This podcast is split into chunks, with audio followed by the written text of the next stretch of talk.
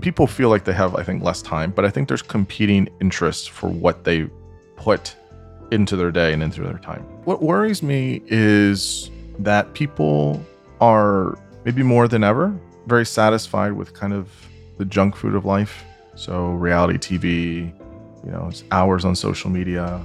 There's no incentives or not as many, and it, you have a lot of shortcuts, and you don't need to do big thought into many, many different types of uh, things or areas in life. You know, again, so I say this, this is like the junk food piece of it. I'm going to get full, but not anything with nutrients. You must be some kind of therapist. I am some kind of therapist, and I'm about to take you on a journey through the inner wilderness. I've invited brilliant guests from all walks of life to join me as we investigate, illuminate, and inspire transformation in ourselves, intimate relationships, and the social ecosystems we are constellated in. What you are about to hear may surprise you, so hang on to your earbuds for a hefty dose of sanity in a chaotic world. I am Stephanie Wynn, a licensed marriage and family therapist, branching out and building bridges between psychology and everything else under the sun. It's my honor to have you along for the ride. Let's get started. Today, I get to welcome to the show Xavier Bonilla. He is a licensed clinical professional counselor in Maryland. He has a doctorate in psychology, and he's also the host of Converging Dialogues podcast, where he, similar to me, does long form interviews with guests on a range of topics that he's interested in. I'm excited to see where our conversation today goes. Welcome, Xavier. Oh, thanks for for having me. I, am also looking forward to it. So it's always nice to to talk with fellow podcasters and fellow clinicians, and so it's a nice merging, it's a nice converging there of, of sorts of worlds. So it's nice. Mm-hmm. Before we started recording, we were brainstorming thoughts on just topics we've been mutually interested in lately. And you were talking about human dynamics in relationships, public and private and how we incentivize behavior, how we incentivize bringing out the best or the worst in people, um, and bringing out human potential. I think this is really interesting, and that as people who work in the field of psychology, we have a unique lens into this because we study human behavior and we see how patterns play out in relationships over time. And you also have these interdisciplinary interests, right? You interview scientists and researchers on your podcast. So you have these opportunities to balance out the more kind of emotional, intuitive, symbolic type of thought that it requires to be a counselor with the rational, logical, scientific mindedness of your other interests. And I think that's a good combination for exploring the idea of social incentives. But before we go any further, can you share what do social incentives mean to you? Yeah, so I think it probably depends on what it is, you know, in, in terms of environment or context. So if you're thinking of a social incentive, you know, at a workplace, right? Well, there's certain things that you're going to do based on or not do based on the group you're with. You know, with your family, it's going to look a little bit different. But I think where this comes out a lot is for folks that are online, uh, particularly. And I think we saw this over the course. I mean, this before the pandemic. I mean, this wasn't, I don't think, a feature of the pandemic, although I think it was exacerbated. Where now we have, you know, social media is going very fast. And media in general and, and the digital age is very fast. It's very very very fast. Almost enough where people can't catch up to it I, I, think. We make advances and then it's on to the next advance and the next thing and, and and sometimes i think you know life wasn't that fast before. And so we're we're we're trying to catch up with everything.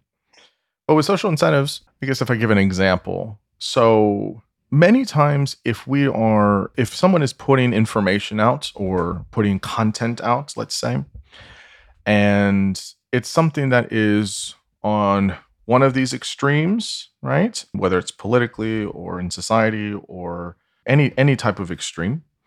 That's usually going to be incentivized more. Gets more clicks, gets more likes, gets more views, gets more everything, right? On either end of whatever spectrum you want to think about.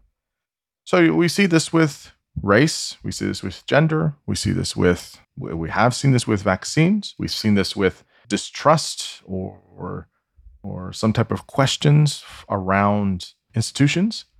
And so all of these things keep getting pushed up to the highest level of people needing to cater to a particular group or following that starts to do that. And so what happens is people, I think what my observation is, is that people are continuing to feed the beast of sorts of, okay, this keeps getting me, you know, money from my Patreon or wherever.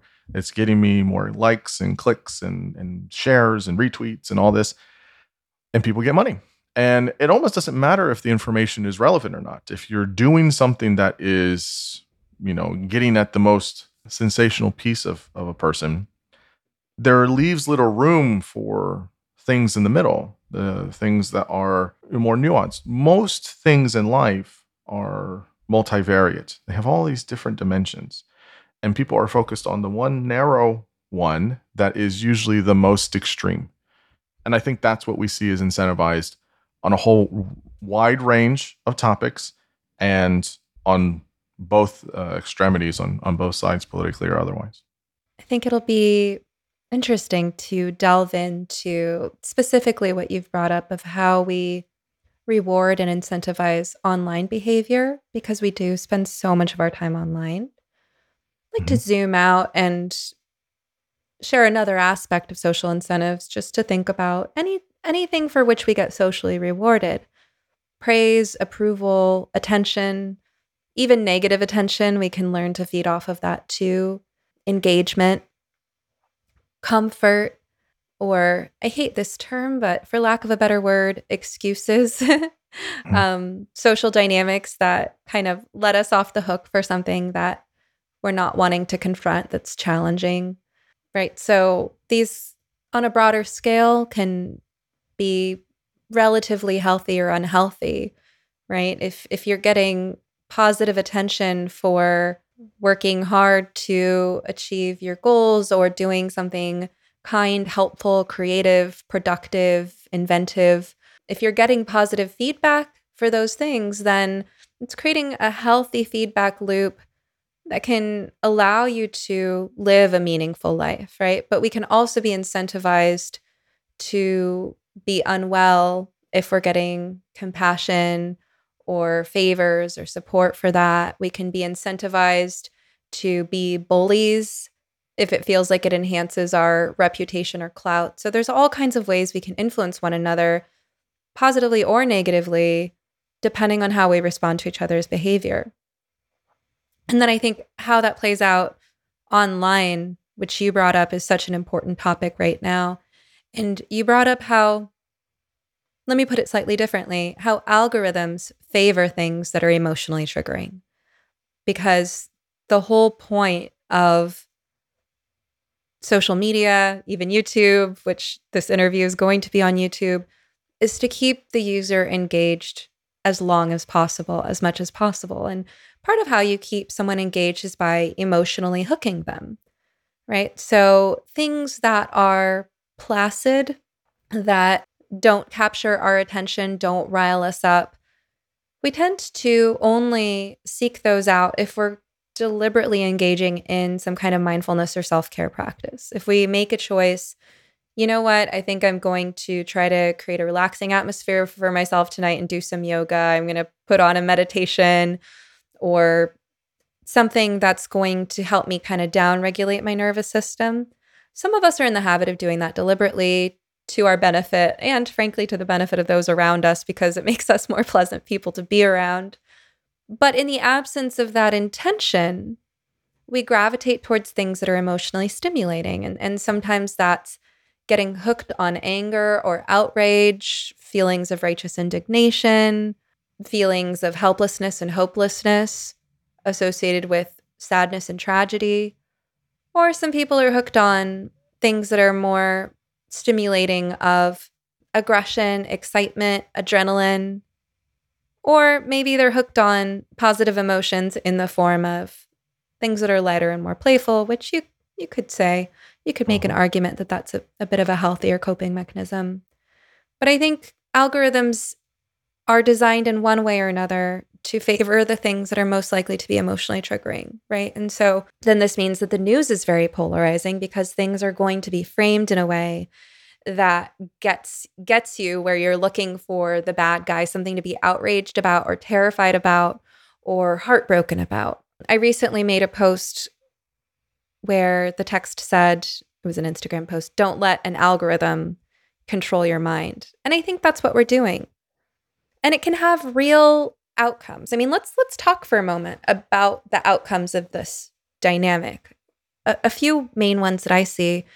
One is that it can feed into depression and anxiety. And I have concerns about that for people who maybe can't actually afford to let anything get them down. You know, people who, for the sake of their own well being, their ability to function, and their health, and the people around them, should really be focused on what's going to help me live the best life I can right now. Right now, now there is room, I think, that we should all have in our lives, ideally, to deal with really hard stuff and to feel challenging emotions around that. But I also think that we each have an individual responsibility to know what our limits are and how much and in what context we can engage in things that have the potential to stir us up or bring us down. So I think there are, there are some mental health outcomes. And then when these things do affect our outlook, what are some of the ways, what are some of the ripple effects of the way that our outlook outlook gets affected? So one of those mm-hmm. ripple effects that I'm thinking about would be paranoia, fear, and mistrust and divisiveness. And then how do those affect our relationships, behaviors, social dynamics over time? So I think that this is a really big deal and that each of us has to exercise a degree of caution mindfully, deliberately to not let these algorithms run away with us because the algorithms are based in our most advanced technology, which is a combination of all the best and brightest human brains all together. Like, that's hard to beat. It's powerful. I would say uh, two things that you're pulling out here. So you're you're mentioning the algorithms, and then you're. It sounds like you're mentioning somewhat of the, you know, where does the responsibility lie, right? Or how do how do people have some type of ability to exercise appropriate inhibition. so I agree with you on your your first point about the algorithm. It's obviously well understood that it has impact. So based on, you know, you click on, you know, X amount of videos, then you're getting suggestions to watch like uh, videos and, you know, on so on and so forth. So this definitely happens on YouTube. You know, it's it's basically curating you know, out of billions of videos, these are the ones that we're probably more more interested in.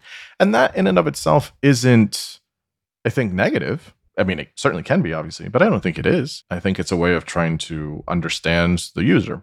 You know, the, the idea behind this though is that it's a machine that's doing it, not another person behind it necessarily, which makes people, I guess, a little bit, if they sit and think about it, somewhat, you know, queasy about it. But everyone uses it every day, myself included, and we don't think about it. I guess about the responsibility piece. Yeah, I think what you were saying at the end there, I, I definitely agree with. I mean, whether it's Twitter, Facebook, I guess Instagram, I know there's heavy algorithms there too. At the end of the day, it's the person's you know, perceived uh, choice to engage with some of that. And that's what I find particularly curious about is many people, including many you know well-known figures, seem to to lack control or inhibition to respond to something which i don't really understand. I mean i can't tell you i mean it happens every week. I can't tell you how many times people will be on twitter and there will be a a video that's getting shared whatever it is right? You can pick any month you can pick any time of year you can pick whatever's going on in the world and there's that one video that's getting shared over and over and over. I start you start seeing all the accounts, right? And then everyone reshares it, everyone retweets it, and then everyone has a hot take on it. And I always wonder why do you know well informed or or people that are in the public eye that have you know millions of followers or whatever choose to engage in kind of this like you know perpetual groupthink I don't really understand it. Uh, it. It really doesn't make sense to me because I can see that, and I know other people, you know, that I follow will see the same things and don't need to have a public response. Don't need to, you know, sit there and also jump in on, you know, the shit posting and everything. Right? I don't understand why people choose to do that. And again, that's where it goes to is, is there some type of signaling that's going on for you know my group or for my status or for my rank or for my whatever it's it, just seems really cheap and unnecessary and those types of things happen you know IRL as well, but it's different and has I don't think people really quite understand. I don't understand. You know, I have like, you know, what 4,000 followers something like that. I'm pretty low low on the totem pole here, but I don't know what it's like to reach 4,000 people at once. That's strange. That's strange. Like I, I don't never I've never spoke in front of 4,000 people. So imagine someone that has like, you know, 3 million followers. No one speaks in front of 3 million people. So you're, you're letting your thoughts be broadcast to 3 million people at the same time. That's such a strange way of thinking about it. But that's essentially what's happening. And you're getting 30 seconds of a clip or a video and then your instant reaction and then broadcast to 3 million people volitionally. It's very strange. And I don't have a lot of firm conclusions about why that is, aside from the things we talked about. There's definitely a fear component, there's an algorithm component, there's a group think component, there's a status and rank component. Those are true, but those things, whether you know those things or not, don't really tell or prescribe for people why it's hard for some than others to not engage with those hot takes or for those types of things. And, you know, I don't have an answer for that, but it is something that does happen and it's very curious about why that is. So I, I don't I don't have a mm-hmm. clear answer on it, but it's interesting. You framed it as broadcasting one's own thoughts, but I, I question whether these are people's original thoughts. You know, when it comes to celebrities, on the one hand, I hear you saying, why would a celebrity need to do that? But maybe celebrities, politicians, you know, anyone who has and seeks massive following, maybe part of how they do that is by keeping their finger on the pulse of what the public consensus seems to be. Mm-hmm. And of course, that consensus is going to be skewed by the loudest people on yeah. the internet, the most active voices, and the things that rile people up, mm-hmm. whatever the trends might be. Mm-hmm. And so, this group think it's almost like this amoeba that just kind of absorbs whatever it touches and grows and grows. And it's not necessarily correct. I was having a conversation yesterday with my significant other about being a politician with one's finger on the pulse and and that the job of a politician is to reflect the position of their constituents. It would be nice if that was accurate, but of course it is going to be influenced by those who are the most vocal. But it's also that's the difference between a politician and someone we really trust, right? Because mm-hmm. politicians notoriously are low in trust, at least in this country, in this day and age. And the people we really trust are the ones who, ironically and sadly, people actually said this about Trump. This is not at all how I feel about Trump, but the ones who say the unpopular thing that you know intuitively in your heart is right. The mm-hmm. people who you feel like aren't trying to appeal to the greatest number of people but who you can sense have some deeper mission to speak what they believe is true and their own original thoughts. Those are the people we trust, admire, respect. Those are the people who we have archetypal victory stories about that we like to learn from. But we also vilify them. And we rarely follow in their footsteps when it comes to being brave enough to have original thought and voice unpopular opinions. So then we have, like you say, these echo chambers that just keep reflecting group consensus, quasi consensus, without actually necessarily guiding us any closer to truth or to what's going to help us progress. I also think the reactivity obscures the fact that it's really being proactive that helps us progress, But in order to be proactive, you have to recognize your own agency as a creator, that what you speak speaks something into existence, that what you speak is a powerful message in and of itself. And when I see people speaking from a place of hopelessness or nihilism, there's often a sense that I get that they're overlooking their own personal agency. Mm-hmm. Do you feel that Mhm. way? Well, me personally, or or just in general, Mhm. that that you that that that's happening. For me personally, I don't necessarily feel that way, but I do agree with your sentiment that people do speak from from I think a lot of those places. You know, it's one of those things where like people have lots of fears about things, and you know, that's not the only answer, but I think that's one of them. And people are trying to understand where things are, but they if you feel like something is going to harm you uh, financially, socially, you know, politically, you're going to try your best to find ways to not get hurt in some ways. So this Mhm. works in terms of interpersonal and interpersonal manners. Yeah, I guess what you were kind of saying about the you know political piece about where people represent us and things like that. I mean, it's interesting how people will be very legitimately confused about like you know people will say, well, why why would why would folks continue to vote for uh, Mitch McConnell or you know Chuck Grassley or you know Susan Collins, and uh, you know are they doing anything for for their constituents? And while there's many different reasons for that, that's what people know. And it's like uh, here on on where, where I'm at in, in Maryland. I mean, we've I think uh, people out in District uh, Five, I think it is. I don't remember Southern Maryland have voted for Steny Hoy- Hoyer. You know, for 45 years or something like that. Just every two years, you just every you know just Sorry to say, I don't know who that is.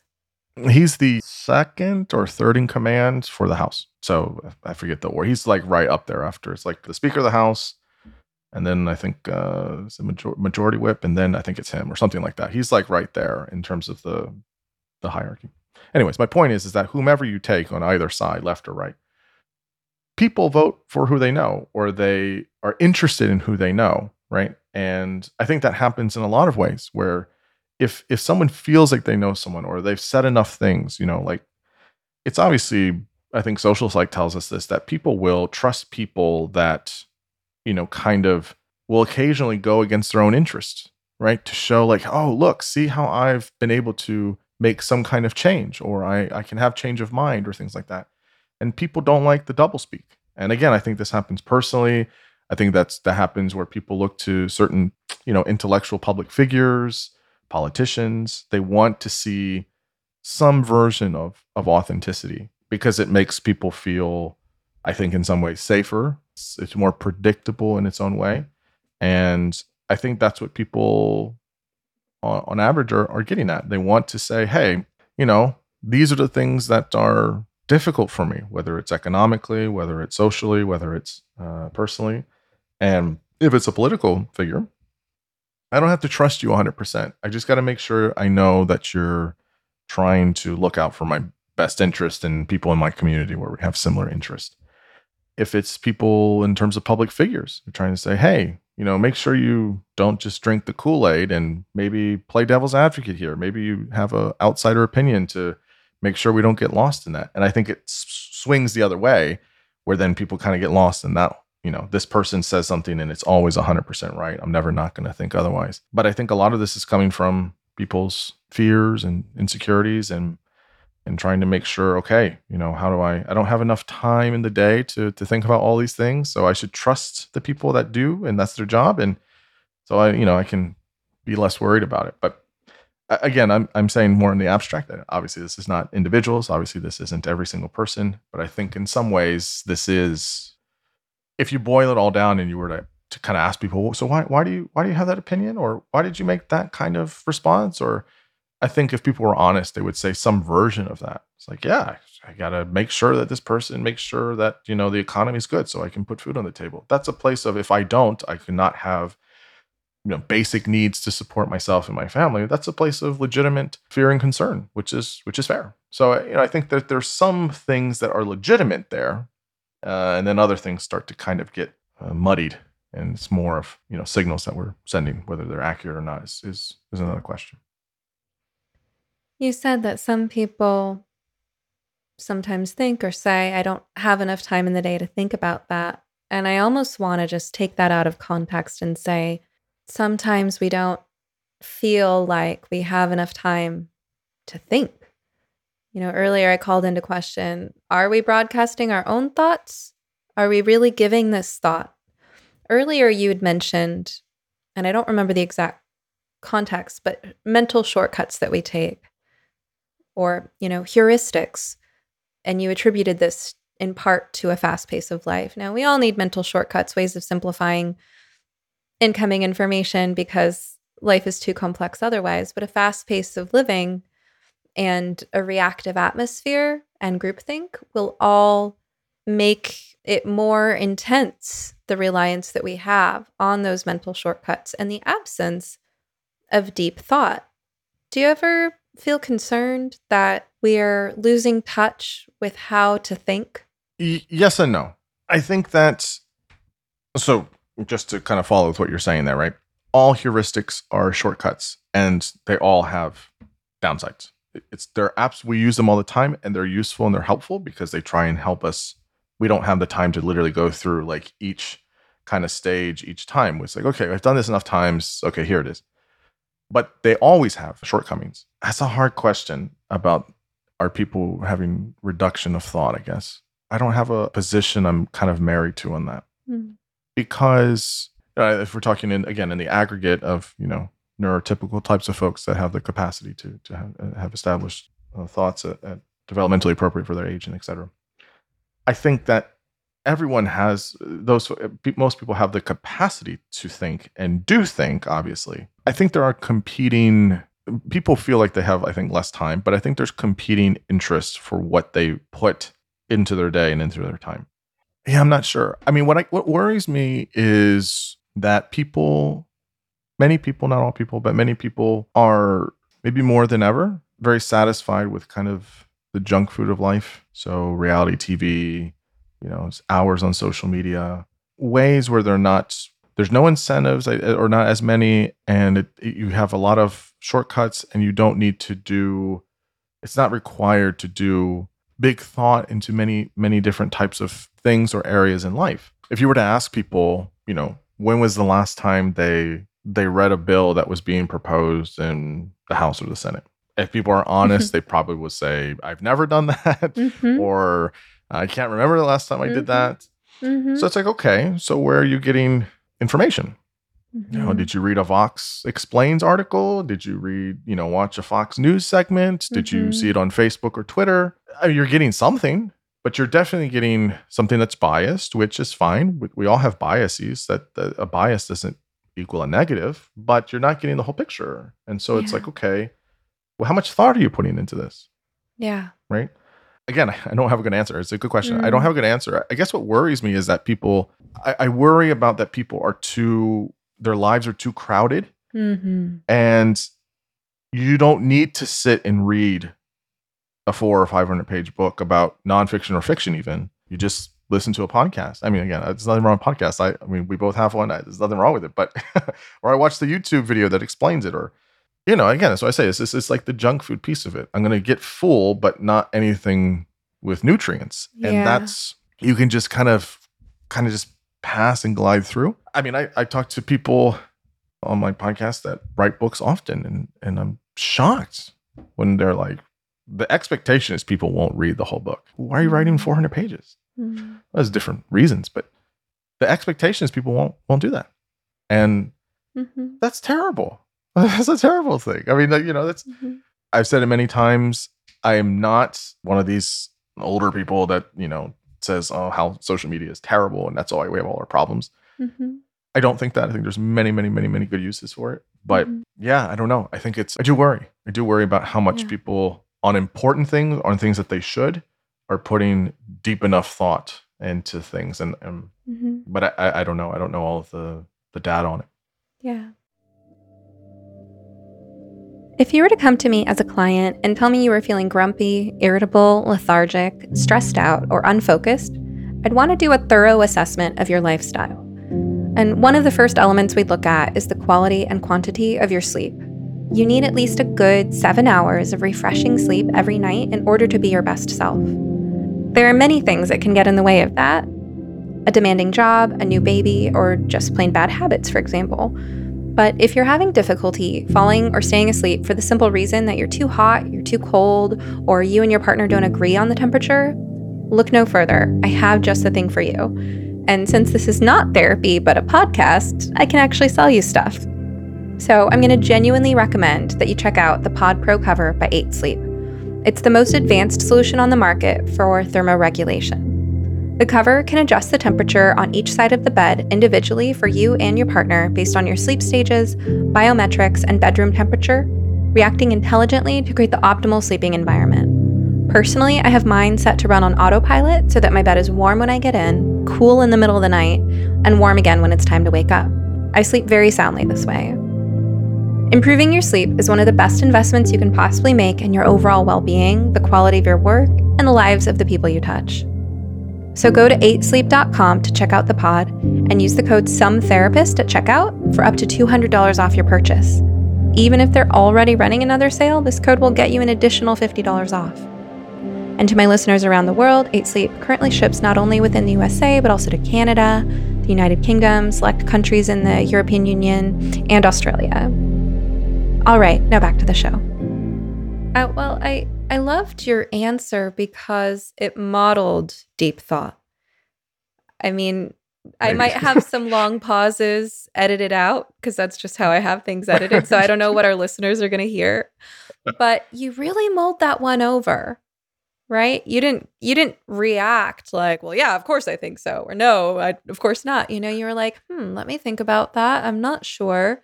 Well, if I think about it from this angle, you know, it's like you, you modeled the type of thought that I'm expressing concern that we're losing. So I, I kind of love how that played out. And, you know, a few points of connection. One that I hear you saying that I, I very much agree with is that deep thought requires spaciousness. Mm-hmm. And and you talk about people's lives being too cluttered or chaotic or busy. And I agree. I think when you talk about that junk food too, it's like TikTok is like the Doritos of the brain, right? And it's really easy to get hooked on that fast flavor, right? No.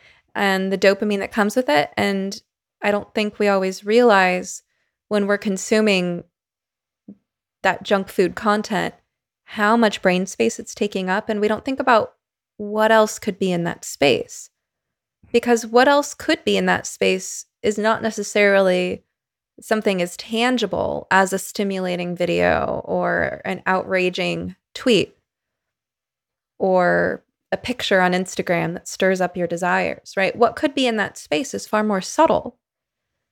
So you don't realize what you're missing out on. Mm-hmm. I think, in a similar way to how when we live in the city, we have light pollution, we don't often think about the fact that we're missing out on the stars. So, deep thought requires spaciousness. You also brought up a good point of asking people when was last time you read a bill, and I kind of chuckled because I just had that conversation with my mother the other day. Oh, did you? um, yeah, yeah. So my mother's eighty-one. She's a lifelong Democrat. You know, it's funny because when I was younger, I was so radical. I was so far to the left that you know my mom was centrist by comparison. And now um, I just don't think that she's been able to keep up. I mean, she's 81, right? Like, how could she keep up with how rapidly things are, ha- have changed? I showed her that comic that Colin Wright made that Elon Musk retweeted, you know, mm-hmm. the one where it's like the character is staying in place, but the, what is it, the Overton window keeps shifting so that mm-hmm. his, his views are framed as progressively more to the right or progressively might not be the right ad- ad- adverb there, but so my mom, you know, I think she is kind of a news junkie who gets kind of hooked on the outrage and she made a comment in a text exchange the other day about like how Florida is so crazy because of that don't say gay bill. Mm-hmm. And I asked if she'd read it. Now, I'm not somebody who does read bills a lot, but I think if I'm going to form a strong opinion about something, right. that I'm going to read it. Right. And sure. so that was one that I did read. And I think that Don't Say Gay is a horrible name for the bill. Um, yeah. Yeah. I, I read the bill and it's really about protection of parental rights and child safeguarding and what kind of content is appropriate for young school age children. And I understand where this bill is coming from because I understand the broader social context and I share similar concerns to the people who are in support of this bill. This bill didn't just come out of nowhere. It's and it's not based in homophobia. There are many gay people who supported the bill. It's really based in some concerning trends that have been happening in the schools that have eroded parental rights and child safeguarding. And I'm also thinking about, you know, some conversations I've had with people about their mental health and where there is this component of kind of outrage and despair and just perception of so much inequity and unfairness and the world going to hell in a handbasket seeing how that impacts their mental health. And one kind of idea to try on if you find yourself, you know, if, if you're listening and, and you feel like, yeah, I, I do that, right? I go to that place of rage or despair and I recognize it's not good for me. One concept that I think can be helpful is to think about what's a subject that you know a fair amount about, like that you would qualify to be like solidly intermediate, maybe expert level. And you can think about Xavier, help me come up with the name. What's the name of that logical fallacy by which the people who know the least about something assume they know the most, but when you know more, you realize how much more you have to learn? Do you remember what that's called? So let's see. It could be the availability heuristic, which is where we only are able to know we, we, we claim that we know something when we only have what we can pull from our memory. Okay. Or it could be the so the false consensus fallacy. I'm forgetting. That I'm getting all of them mixed up. I feel like Yeah. this one, it's like named after somebody. It's like there's something, but I forget. I'm sure a listener will recognize what we're talking Yes. about. Yes. Um, and at some point, I'm going to get to interview, interview Gurwinder Bhogal, who has some excellent tweet threads about this. I highly recommend following him at Gurwinder if you don't know. Pretty sure at Gurwinder anyway. Anyway, it's this cognitive distortion, this logical fallacy that we all fall prey to, where when we really don't know a lot about a topic, we kind of assume we think we know more than we do. And when you actually go into depth in a subject, you know far more than the beginner, but you recognize that you're intermediate because you see how much more there is to learn. Mm-hmm. Right? So what what I'm recommending is that think about something where you would qualify as solidly intermediate. Where if there was somebody who through no fault of their own that just wasn't their interest or expertise and they know a lot less and they were to say something kind of ignorant or overly simplistic and how you would see so much more dimensionality to that topic and you would see the gaps in their thought process but it would really require a long conversation or a lot of background to even catch them up to where you're at. Think about that right? And then think about the fact that because there's only so many hours in a day you don't have that level of expertise on every single subject. There's lots of other subjects where you are the beginner and someone else is the expert or the intermediate level practitioner in that area of knowledge. Wouldn't you want somebody with more expertise than you to fill you in on something if it were really important to you? And if it were important enough, wouldn't you want to take the time to reach that level of knowledge? before forming a strong opinion or taking any meaningful action. I think most people who have enough education or experience can kind of hear what I'm talking about here. You know, you can relate to whatever your special interest, your expertise, or your profession is, and you're like, yeah, I I know, right? Whether you're a programmer, a geologist, or you like collecting coins, you know, it doesn't really matter. You know what I'm talking about here. Where I think we get ourselves into trouble mm-hmm. is that this kind of cheap junk food diet of information has us thinking that we have more knowledge than we do on a broad variety of subjects because it's easy to consume media that covers a lot of ground. And then we make the mistake of whatever that logical fallacy is, Mhm. where we form strong opinions and we allow ourselves to react emotionally and spread not necessarily even misinformation, but partial information or distorted information based on actually being at a beginner level. And if you think about the impact this can have in its ripple effect of how it impacts your mental health, behavior, relationships, how it impacts other people's worldview, how it impacts how we vote and make decisions and what we think about people and who we include and exclude. Like, if you think about the ripple effect, maybe this is something that we should be more cautious about before letting these things run away with us. And for the sake of your own morale, for the sake of your own ability to feel like you live in a world where you can have a meaning and purpose and where there are good people and progress can happen. And, you know, in order to not despair, I think it's really important if you find yourself getting riled up about something that you don't know a lot about to really think, is this my hill to die on? Because if this is my hill to die on, if I really care about this issue, then I owe it to this issue that I care about and myself and everyone whose lives I touch to reach that intermediate level, to really dig in and understand it better. And if I'm not willing to put in that time, it's fine, right? Because I get to decide what I'm going to use my precious time for. But if I'm not willing to put in the time to really do my research and consider this, you know, to, to read that bill, for example, then why should I form strong opinions? And especially, why should I let this make me outraged or terrified or despairing when I could just give others a little bit of credit for the fact that there are people who have more expertise in, than I do? There are maybe reasons beyond my knowing that things are this way. And there are probably good people who know more about this than I do, who care about it, and who are working on it. Mm-hmm. Yeah, I, yeah. I actually have a, a, a, lot of thoughts about what you said. So I, I, I mostly agree. I think definitely in the the tenor of what you're saying for sure. There's a few things here I think where this breaks down. So somewhat implicit, I would uh, in what you're saying is that there has to be a sort of nominal trust and cooperation that happens with individuals to do that. So, for example, if you know you're an expert in X, Y, or Z, right? Like you know, if you know Bowen or Minuchin way better than I do, right? These are family theorists that do you know great great work or had, did great work. You know, I might look to you for that than someone that's not trained or hasn't done some you know practice in that way. Okay, does that mean that you know everything about it?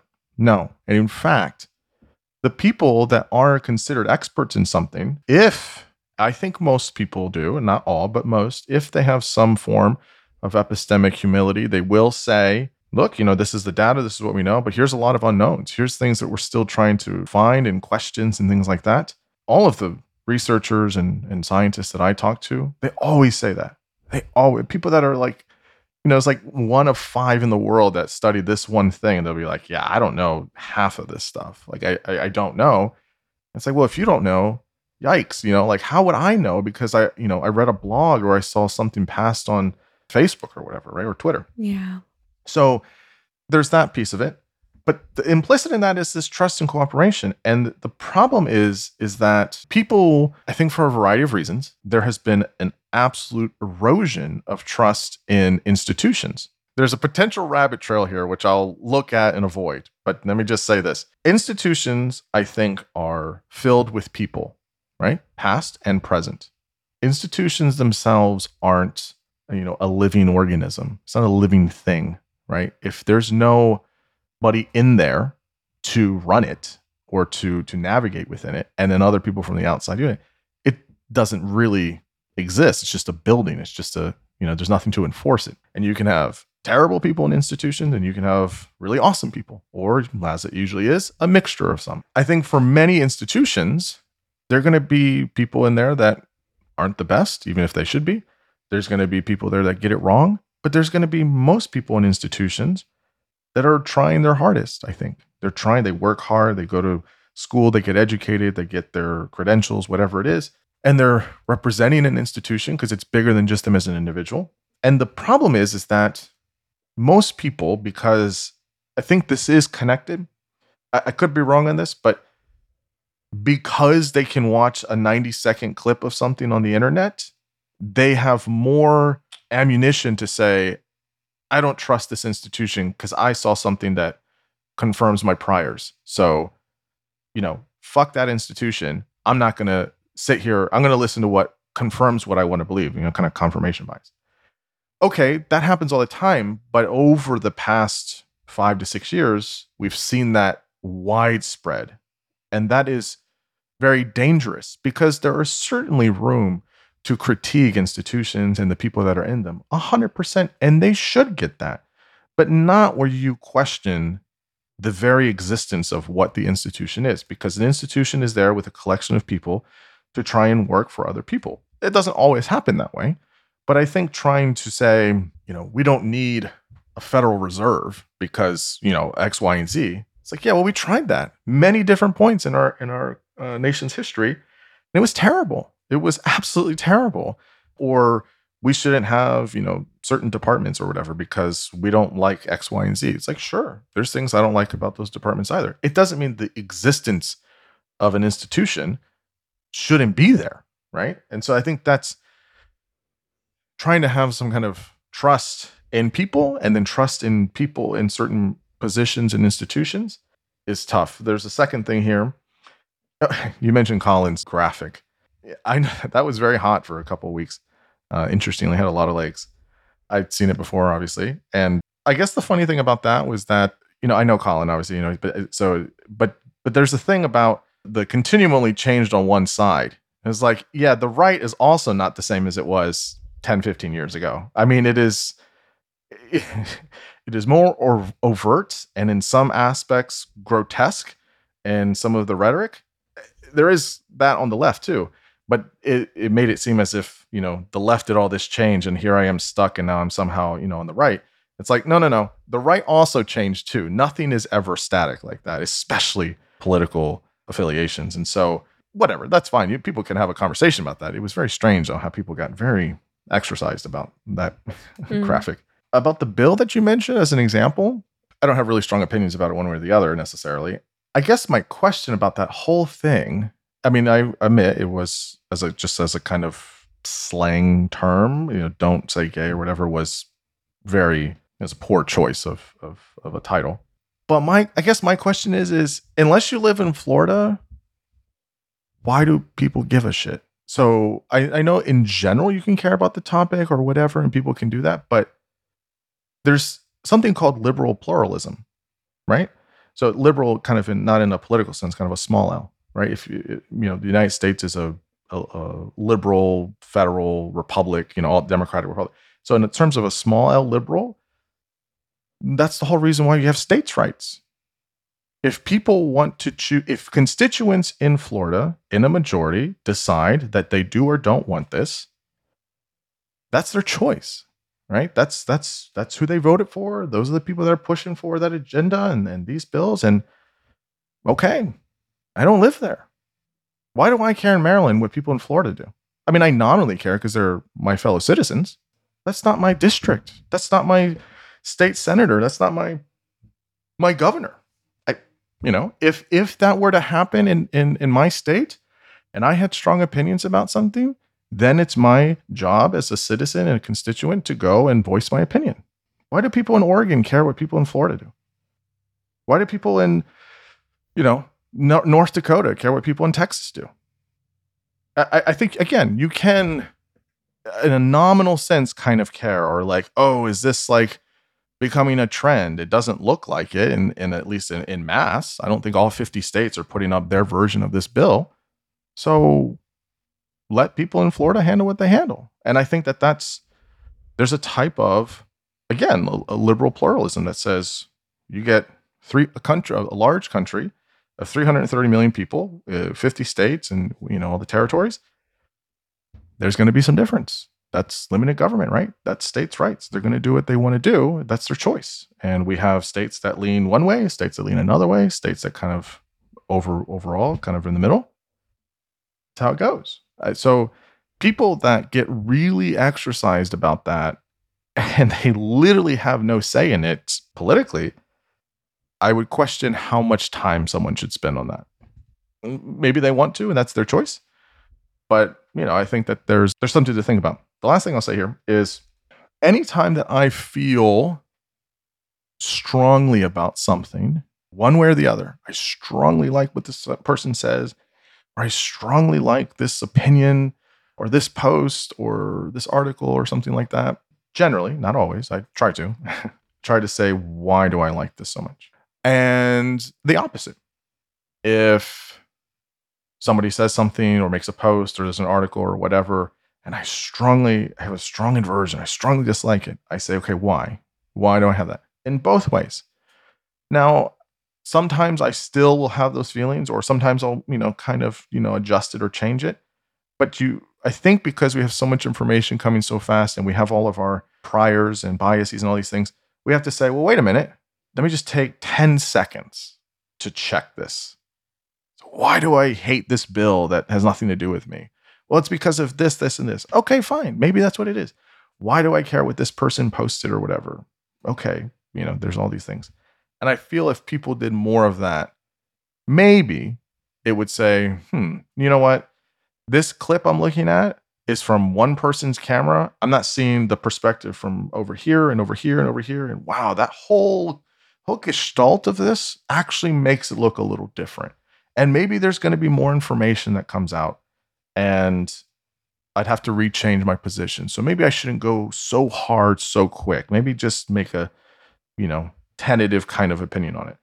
I think if people did more of that, that may be, you know, more helpful and advantageous to to how we interact with people in society and online. But so yeah, that, those are my responses. I know I, I said a lot there. So you're so moderate and reasonable in your thought process, and in in doing that, you're kind of making a counterpoint to a lot of people's idealism. But I I almost hear you representing your own form of idealism about how moderate and reasonable we could be. You know, when I when I think about We could. We could be. I don't think we should all be moderates. Let me just say that. Mm. Some people mm-hmm. think that. I don't think that. I think we do need people that are very passionate and activist and strong. I do think we need that as well. Let me push back on you a little bit though. Okay. Because I, I do think I, I don't know if you were being rhetorical or sincere when you said why care about Florida. You know, I think mm. that I agree with you to some extent that people should have a right to engage in local governance according mm-hmm. to the needs that they see in their community. And I think a lot of the left right and divide, the left right divide in this country wouldn't be nearly so big a deal if each side understood that some of what makes for the differences between left and right values has to do with regional factors. Mm-hmm. Like, you know, the mm-hmm. the amount of infrastructure and governance that the left wants makes sense in cities it mm-hmm. doesn't make as much sense in rural areas where, you know, Republican values have have more of a fit financially, right? I mean, I mean there's a, there's a lot that could be said about just more respect for people's rights to kind of self-organize and manage their local governance. But and, and so there are a lot of issues that I personally won't have a strong opinion about because it doesn't affect my area directly or because it's not my area of expertise. And you know, mm-hmm. I do think that my own form of being moderate and reasonable is well, if I haven't studied something in great depth, then I'm not necessarily going to trust whatever the news tells me I should feel outraged about because there's probably a lot more to it. The truth is more subtle and complex than that. And do I really want to take the time to do my research? Is this my hill to die on? But, you know, you picked a very controversial topic, one that touches on one of my own personal hills that I will die on and something, you know, the one thing that I did research because I think whatever side you're on, it's hard not to have strong feelings about the Florida bill, right? So if you're on the side that views the LGBTQ plus as a unified community, which that that starts to break down if you look into it, like I have, you know. But if you're in the side that kind of still views quote unquote trans rights as no different from gay rights and views, you know, whatever quote unquote trans people are asking for as human rights. And, you know, if you have that set of views, if you're on the left with regard to those issues, then the Florida bill is very upsetting to you because it comes across as homophobic and it feeds into your moral outrage over homophobia. And that's just in a nutshell. I'm not going to get into detail.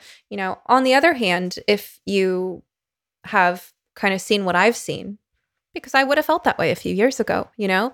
But it's after years of seeing what I've seen and and doing my research and deciding that this is something that really matters to me you know, learning from parents and teachers about some of the things that are happening in the schools in terms of what kids are being taught about sex and gender and how that violates parental rights and child safeguarding, it's like, then you're going to really care about this issue for the opposite reasons because you're, you're talking about children's safety here and, you know, protecting kids from being indoctrinated in, in schools. So it makes a lot of sense to me that this is an issue that, sure, it could be happening on the opposite side of the country. I mean, I'm in Oregon. You can't get much further away from Florida than Oregon. I mean, I could go one state to the north, and that's as far away as you can get in this country. But I actually do care about what's going on in because I think what happens in one state is significant to people about what could happen in their states, you know, and I'm even paying attention to what's happening in Canada, in Great Britain, with regard to, you know, how the field of psychotherapy is governed and the quote unquote conversion therapy bans, which I have a lot to say on. And, you know, hopefully by the time this episode gets released, I will have released some other episodes on that topic. So I think whatever side of the political divide someone falls on with that, it's like, well, if this is happening in this state or this country, then it could happen in mine next. And, you know, if if you're of the view again that this is a gay rights issue, then it's like the idea of protecting sexual minority children, right? And if you're on the other side, then it's a matter of protecting children from ideology, indoctrination, and, and medical harm. And I think it's hard to put borders around that. As a therapist, I've gotten an up close and personal view at what people tend to struggle with day in and day out. Turns out it's almost universal that we know we should be taking better care of ourselves in terms of the basic building blocks of well being, like diet and exercise. But as valuable as it is for our mental and physical health to change our lifestyle habits, it's also much easier said than done. People often set goals that are too lofty, only to feel even worse about themselves when their aspirations inevitably fail. That's why I recommend starting with positive changes that are as simple as possible. Enter my new favorite beverage line. Organifi makes it so easy to improve your nutrition and start feeling better right now with refreshing plant based blends of superfoods and adaptogens that you can just mix with water. My personal favorite is their green juice. It contains moringa, ashwagandha, chlorella, spirulina, wheatgrass, beets, turmeric, mint, lemon, and coconut water 100% organic with no added sugar, and it tastes great. My family loves Organifi Gold, which promotes relaxation and restful sleep, served mixed with warm almond milk before bed. Organifi also makes several other powerful blends, all organic and loaded with vitamins, minerals, antioxidants, phytonutrients, anti inflammatory herbs, and adaptogens. For less than $3 and 3 grams of sugar per serving, you can start giving your cells the support they need to manage stress and feel good. Check out their product line at Organifi.com. That's spelled O R G A N I F I.com. And use promo code SOMETherapist to get 20% off your entire order. Your whole body will thank you. Again, when we feel passionate about something, I think the first question is why. We have to ask ourselves, why do we feel passionate about this? You know, why do I personally feel passionate about it? You can think you're right or wrong about whatever whatever the position is. That's fine. But personally, why do I feel passionate about this? Right.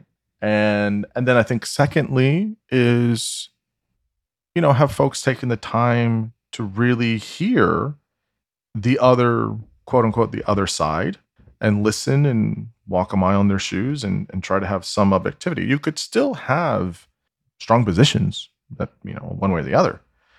But I, I guess the thing that always worries me, and this is hard for a lot of social issues, is we can't forget that regardless of the rhetoric and the debates and stuff like that, at the end of the day, all of the people involved are people and they are uh, kids and there's parents.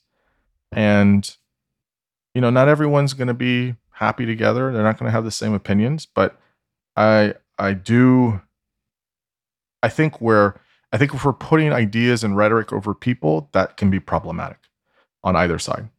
And that always makes me sad when that happens. And i feel like sometimes people can use rhetoric or ideas in place of people, even if they claim they aren't. That that is maybe sometimes what has ended up happening. And I think it has to say, whoa, this is tough. But and I can see that I'm indirectly or directly hurting other people. and then the reverse. You know, that can also happen on the reverse side. I think it's a complicated issue, that in particular. I just hope people don't forsake or or forget that there are real people on either side of things and that there's real people's thoughts and feelings and their livelihoods and who they are. I think that's true of any issue. You know, I think that's what makes it really tough is is that. So, but I I still I still stand by my my general idea of I'm going to be most worried. I'm not saying that you can't be, but I'm most worried about things that go on in my state or or my region or something than stuff in Kansas. You may see it differently, but it's hard to get around our human propensity for tribalism. Yeah, it's tough. I think we can, uh, but it's a so it's a war of attrition. it's a war of how much are we not allowing it to just kind of sink into that. Yeah, I mean, I, I think it's it's tough. I, I, I think it is really tough, and I, I guess maybe the other thing is this is the hard thing I think about all the time. Again, it's hard. I don't, I don't have a good answer for it, but I don't want to be so strong about something because I'm always I can always change my mind, but also I want to be open enough where I could talk to many different types of people and I don't want to push other people away from having good conversations. That will happen inevitably, but I I wish it wouldn't, you know. We learn best from people that are most different from us, I think. And you know, it's like okay, how are we reaching folks that maybe can say, "Hmm, I never thought of it that way." Okay, or people are just going to completely just you know group us into one category and say, "Oh, I'm going to listen to that person."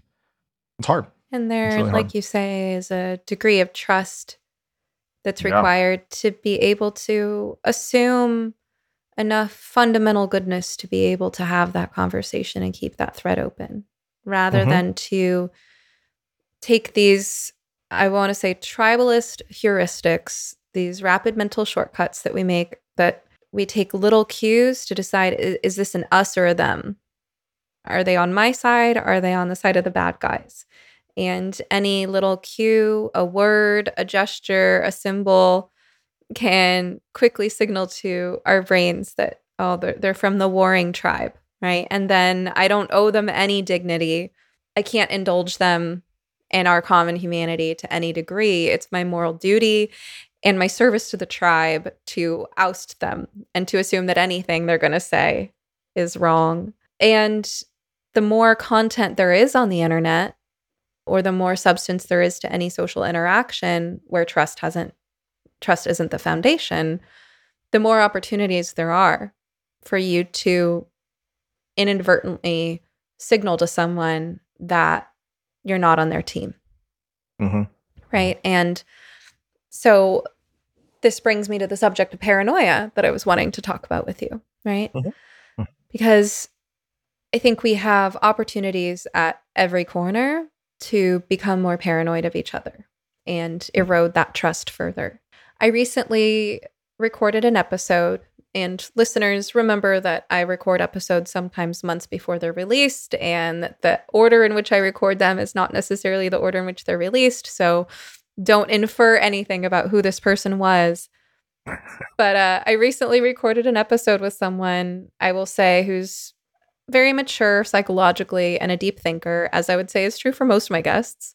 A few weeks prior to our interview, I was just messing around with some settings on my calendar where I was taking all my podcast interviews and switching which of my Google calendars they were showing up on.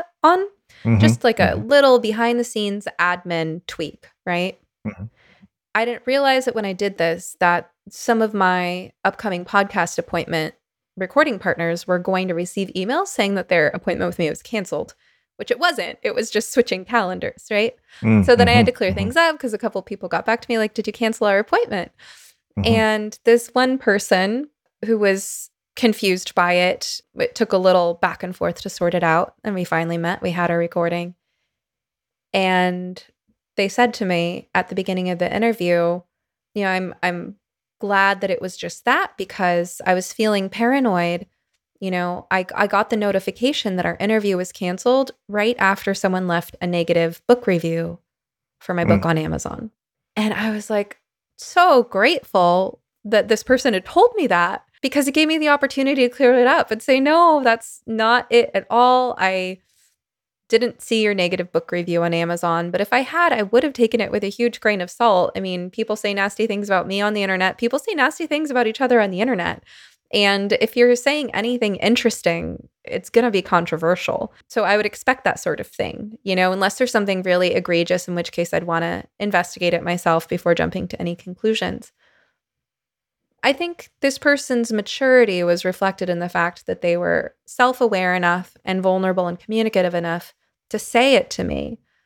Mm-hmm. Not that anyone should be immature enough that they would never think or feel that way, for an instance, because we're human, we're vulnerable, right? And our minds fill in the gaps in the absence of information. So, yeah, when someone cancels on you or ghosts you or anytime there's an absence of information as to what's going on in a relationship that's not on super solid ground already, and depending on your attachment style, it, it might need more and more solid ground, right?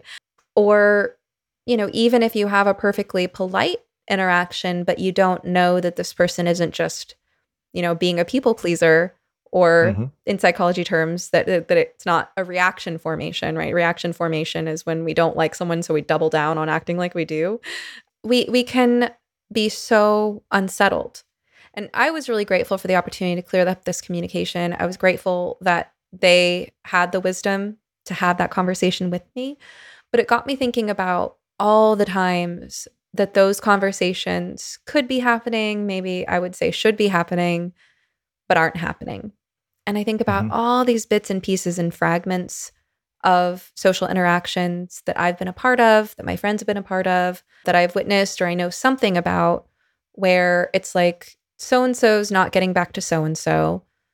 And this other person, it, you know, had this interaction with this person. And I think these two are tighter than these two. And, you know, you're trying to fill in the gaps of like, mm-hmm yeah. Are they just busy or have I been blacklisted? You know, okay, I had this one conversation with so and so where I confided this in them. Would they have distorted that and framed it more negatively and told someone else? And there's just so much you don't know. And I have those things myself, right? I have those things where I'm like, oh, this one person's not getting back to me and they're friends with so and so and so and so didn't get back to me. And is it because so and so did this like you know you, and it's like well how could, what's the most negative light they could have possibly framed what i did in you know mm-hmm. and and i'm somebody who you know I, am a therapist I, i'm pretty psychologically self-aware pretty resilient i know not to take these things too personally or seriously or jump to conclusions but I deal with that as much as any human being. And the friends who feel close enough to confide in me tell me, their bits and pieces of worrying and wondering about each other and, and what things mean.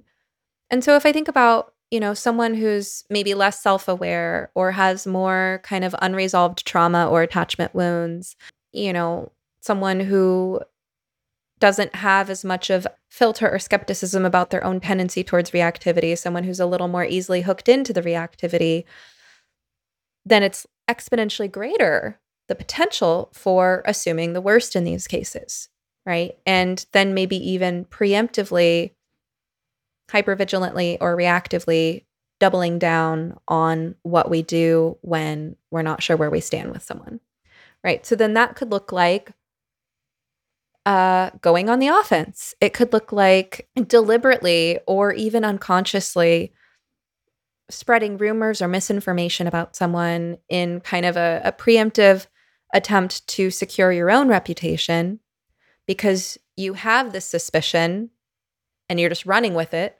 that these other people are speaking ill of you, right? So then you're like, okay, well, I gotta, I gotta win this social competition. So I'm gonna say this about so and so because I'm sure they're saying that about me. And, you know, but what if you're wrong, right? so I just, I've just been thinking about how these things just spiral out of control and it can be so anxiety provoking and i i think i think it's best overall to find a way to live with that anxiety than to act on some of the things that that anxiety could compel us to do to really jump to those conclusions and run with them or behave as if the conclusions we could jump to are true mm. i think online makes it a lot more possible for these things to fester because we don't have those face to face connections. We don't get to look into someone else's eyes and feel their body language. And we don't have the kind of depth of connection that real life experiences together make for that, that make re- robust relationships. Yeah, no, I, I, I agree. I think you know, I mean, it's obviously the uh, you know fundamental attribution error, right? So for when we're thinking about others, we're going to usually think more about their things happen because of their dispositional qualities, uh, things about them as opposed to situational things. So the classic example, right? The person that cut you off in traffic and you're like, oh, this person's a fucking asshole. And like it's something about them, right? Because they had no consideration. And maybe in the passenger seat, you know, their, you know, uh, wife's, you know, you know, in labor, you know, ready to deliver right now, and they're rushing to the hospital and they had to get there. But we don't think about it that way initially in the moment. You know, and I think we have a pretty strong negative trait bias. I mean, we're usually, you know, prone to think about things negatively first, usually as a evolutionary protective factor.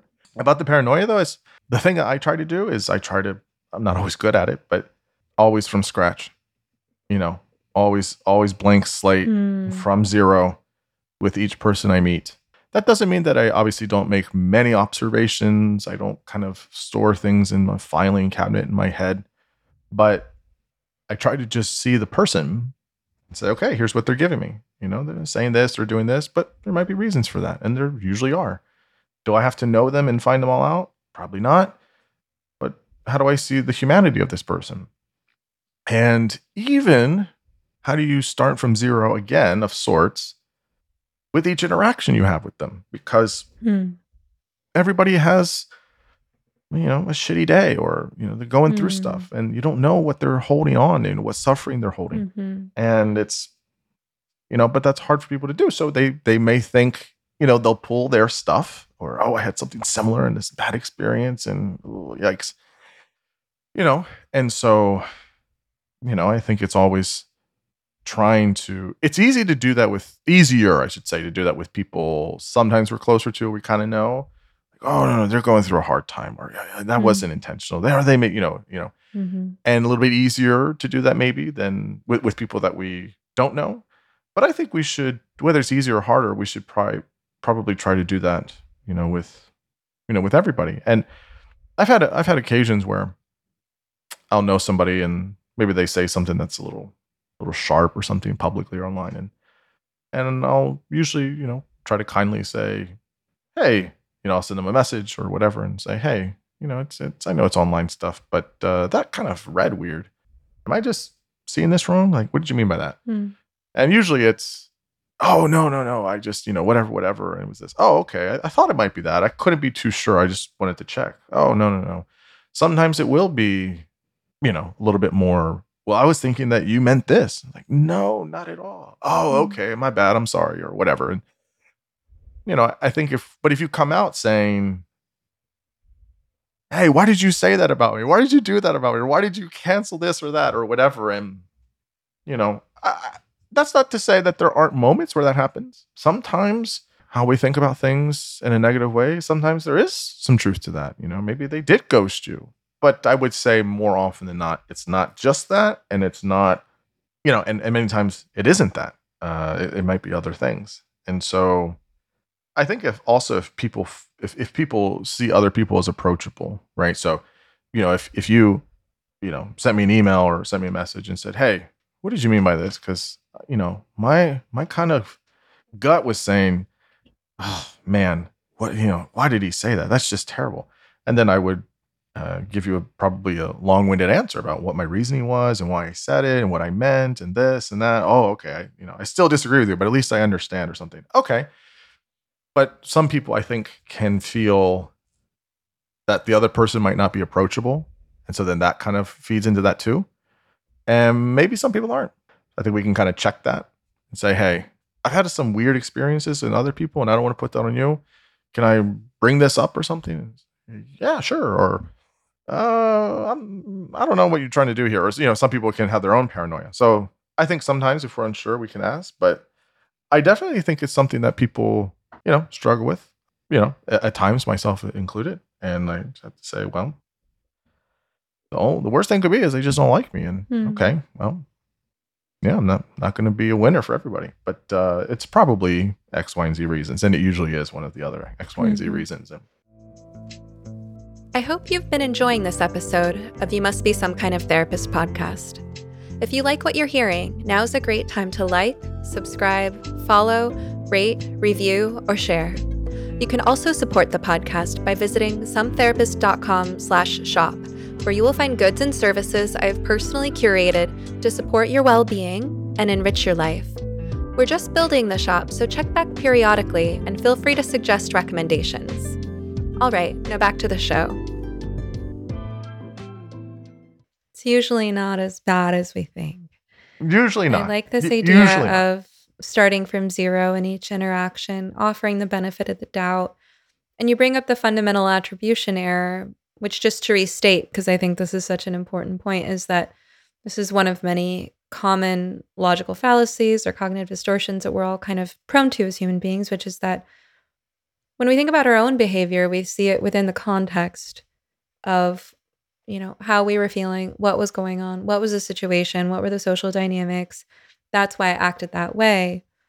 And that's how we want to be seen.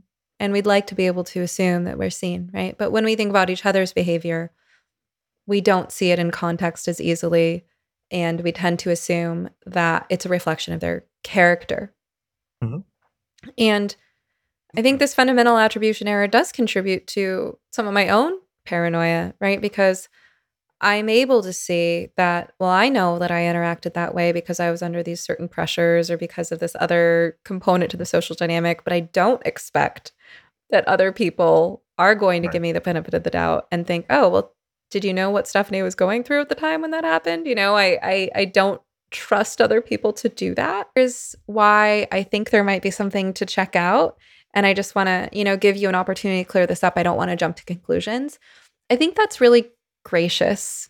And, you know, there's also a little bit of the Benjamin Franklin effect in there. This, this, um, do you Mhm. know that? The Benjamin Franklin effect?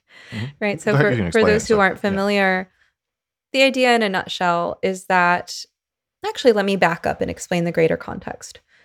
Mhm. As humans, we try to minimize cognitive dissonance. We we don't really like to tolerate too much holding conflicting beliefs and opinions and behaviors at the same time. So we have all kinds of tricks that occur unconsciously to minimize that, right? So we like to think that our behavior makes sense in lights of our thoughts, feelings, and values, right? So if I am kind to someone, then you know, these mechanisms in my brain get to work to justify that I'm kind to this person for a reason. I must like them or, you know, feel generously motivated towards them. Similarly, if I'm rude to someone, rather than facing my own shame of like, that was really inappropriate, that was me just taking out my mood on them, it, you know, there's a mental habit, and this can happen to any of us that well, I they deserved it, right? And then we look for evidence why they deserved it so, to- to mm-hmm. minimize that cognitive dissonance because I don't want to face that maybe I was just being a, a shitty human being and that's not the kind of person I want to be, right? So if we're kind to someone, we assume that we like that person. We Uh-huh. also like to think of ourselves as good people, as generous, kind, helpful, smart, knowledgeable, right?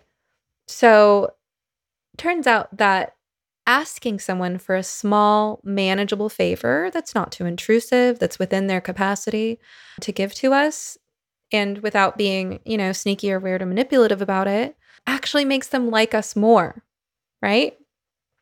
In in many cases. Now, of, of course, it's not always going to work, but you know, Ben Franklin actually kind of curried favor early in his political career with people who are more advanced by for example, asking if he could borrow a book that he knew that they had in their library. Well, I think there's a little bit of a Benjamin Franklin effect in kind of asking someone the favor of, you know, helping us resolve our paranoia or fill in the, the blank, right? Mm, When when you can mhm. kind of come with that humility and that like, hey, would you do me a favor and just like help me get a little more comfortable in this social situation rather than projecting and assuming that they have some kind of power over us or some kind of judgment toward us it can it can set things on a good track. Doesn't mean it's always going to work. Yes, I would agree. I think um, one thing kind of loosely connected with that is, you know, I, th- I think it's trying to, obviously, as humans, we're terribly flawed. We're, you know, we, we have so many, we can do the worst possible things to each other and we can do the best possible things to each other. I try to always, you know, try to see and think about the best in other people, at least initially. And they may have some pretty ugly parts to them, but, you know, if, you know, it's what you do with that, whether you associate with them, whether you don't, or whatever. But, you know, the one thing that really bothers me is, you know, kind of guilt by association. I think that's really, really harmful.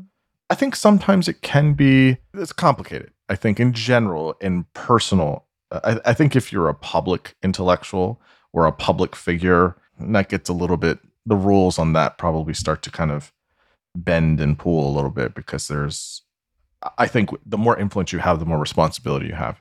And so you have to consider that and say, okay, you know, if I have a podcast that reaches, you know, thousands and millions of people, that's much different than a couple hundred. And I need to be mindful of that. Obviously, I'm not responsible for people's actions, but I don't want to even inadvertently be be responsible and as long as I'm putting forth good effort to try and say hey, listen, here and here and here, and, and I'm not sure about this, and, and I'm not saying this. And, you know, the responsibility is on you with the person with influence to have exercise more responsibility. I think most people just don't do that anymore. It's the opposite, actually. But all that said, I think if you want to promote a society of forgiveness when people make mistakes or they say wrong things or or they do the wrong thing, again, there's a spectrum on that.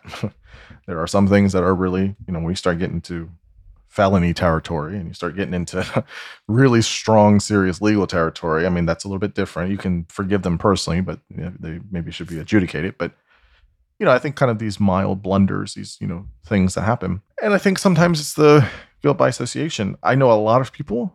I'm friendly and friends with a lot of people that I strongly disagree with, but my relationship with them doesn't really change. And it bothers me that, you know, people will sometimes ask me, well, why aren't you publicly shitting on them for their ideas? It's like, that's for me to do personally. I'm not going to sit here again and score points with you. And if that means you don't want to hang out with me or talk to me or whatever, that's fine. Uh, that's your choice. I do think uh, it has happened a few times, not not often, but I have reached out to some people I know and I've said, "Hey, you know, can I share something first? And usually they say yes. You know, I've seen some of your public presence here. And, you know, obviously that's your decision, your choice, but I think this is really polarizing. I don't know how helpful this is. Have you considered that? Eh, usually they hear it well and maybe they do or don't do it, but that doesn't mean that I'm less friends with them. I, I think that there's certain decisions you might have to make sometimes, but I think it's important to being friends doesn't mean that you have to always be beating them up because you disagree. That's silly. But I do think you have to be mindful of, hey, as a friend, you should probably say, listen, you know, maybe this is okay or maybe this is right or whatever, but maybe not in this context or maybe not this much or maybe not because it's just kind of backfiring, but everyone's going to do ultimately what they want to do. But I really don't like where people will say like, you know, well, you're friends with that person, so I can't be friends with you. It's like, that's silly. That's dumb. You know, and and I think we need to try and and push each other and challenge each other and support each other and help each other and being able to forgive people for people to own it where they can feel that they're the you know the person even if they disagree with you is receptive to to being able to say things is important. And i think that's something that's missing mostly in our society which makes me sad. And i wish there was a way we could get better at it but we got to keep trying one day at a time. But i mean I, I, that is something that i also you know i kind of feel strongly about because it's the person at the end of the day. And it's like you know let's try and see that. And maybe yeah maybe they need to take a break or maybe they need to you know whatever for a while. Okay but you know they're still a person. I'll share one thought on that before we close which is sure. of course i'm just meeting you for the first time but i would imagine that for people who are your close friends that part of being a close friend would be knowing your character and knowing that you are the sort of person who doesn't jump to conclusions, doesn't polarize, doesn't negatively overgeneralize a person's entire character because of a disagreement on something, doesn't subscribe to the guilt by association, you're free to make your own decisions. I mean, those are all character Right. traits that I'm getting from you just in an hour and a half of talking. And I would think that if someone's a friend of yours, that that would they would know that and they would Mm-hmm. appreciate and respect that about you and not be shocked and abhorred when you violate their idea of what it is to be loyal to your value system. So we do need to wrap up, but it's been a pleasure. Thank you course, so much yeah, for same. Yeah, it's been- exploring all of this with me. Tell our listeners a little bit about your podcast and where they can find you. Hmm. Yeah. Well, thanks. It's been a lot of fun talking to you. I, again, I can you know talk for hours and hours with you. You're you're, you're very lovely to talk to, and it's it's, it's been a stimulating conversation. So I appreciate you for asking me to come on. You can find my podcast, Converging Dialogues, everywhere: uh, Google, Spotify, Apple, YouTube. Pretty much, you just Google it, you'll find it. You can find uh, me uh, mostly. I, I don't have a website. I haven't really had a need for one, but maybe at some point in the future on mostly on Twitter. My first and last name Xavier Bonilla, eighty seven. That's that's uh, all together. I'm usually pretty receptive. If you want to message me or reach out, check out the the podcast. A lot of wonderful guests that I've had. Lots of different types of conversations, social science, uh, physical sciences, some stuff from history, a lot of different stuff on there. Trying to talk with people with different ideas. And uh, yeah, Thanks for coming on the show. It's been a pleasure. of course. Thank you. I hope you enjoyed this episode of You Must Be Some Kind of Therapist podcast with Stephanie Wynn, LMFT. This podcast is produced by Eric and Amber Beals at Different Mix. Special thanks to the talented musician Joey Pecoraro for our theme song, Half Awake. At sometherapist.com, you can find more information on any topic, guest, resource, product, or service you've heard of here today. You can also follow me on Twitter or Instagram at sometherapist. If you would like to ask a question, suggest a topic, be a guest, or invite me to speak, you can email us at hello at sometherapist.com. You can also send us a voice memo with your question, and we just might play it. Of course, just because I'm some therapist doesn't mean I'm your therapist. This podcast is not a substitute for medical advice. If you need help, ask your doctor or browse your local therapists online. And whatever you do next, please take care of yourself. Eat well, sleep well, move your body, get outside, and tell someone you love them. You're worth it.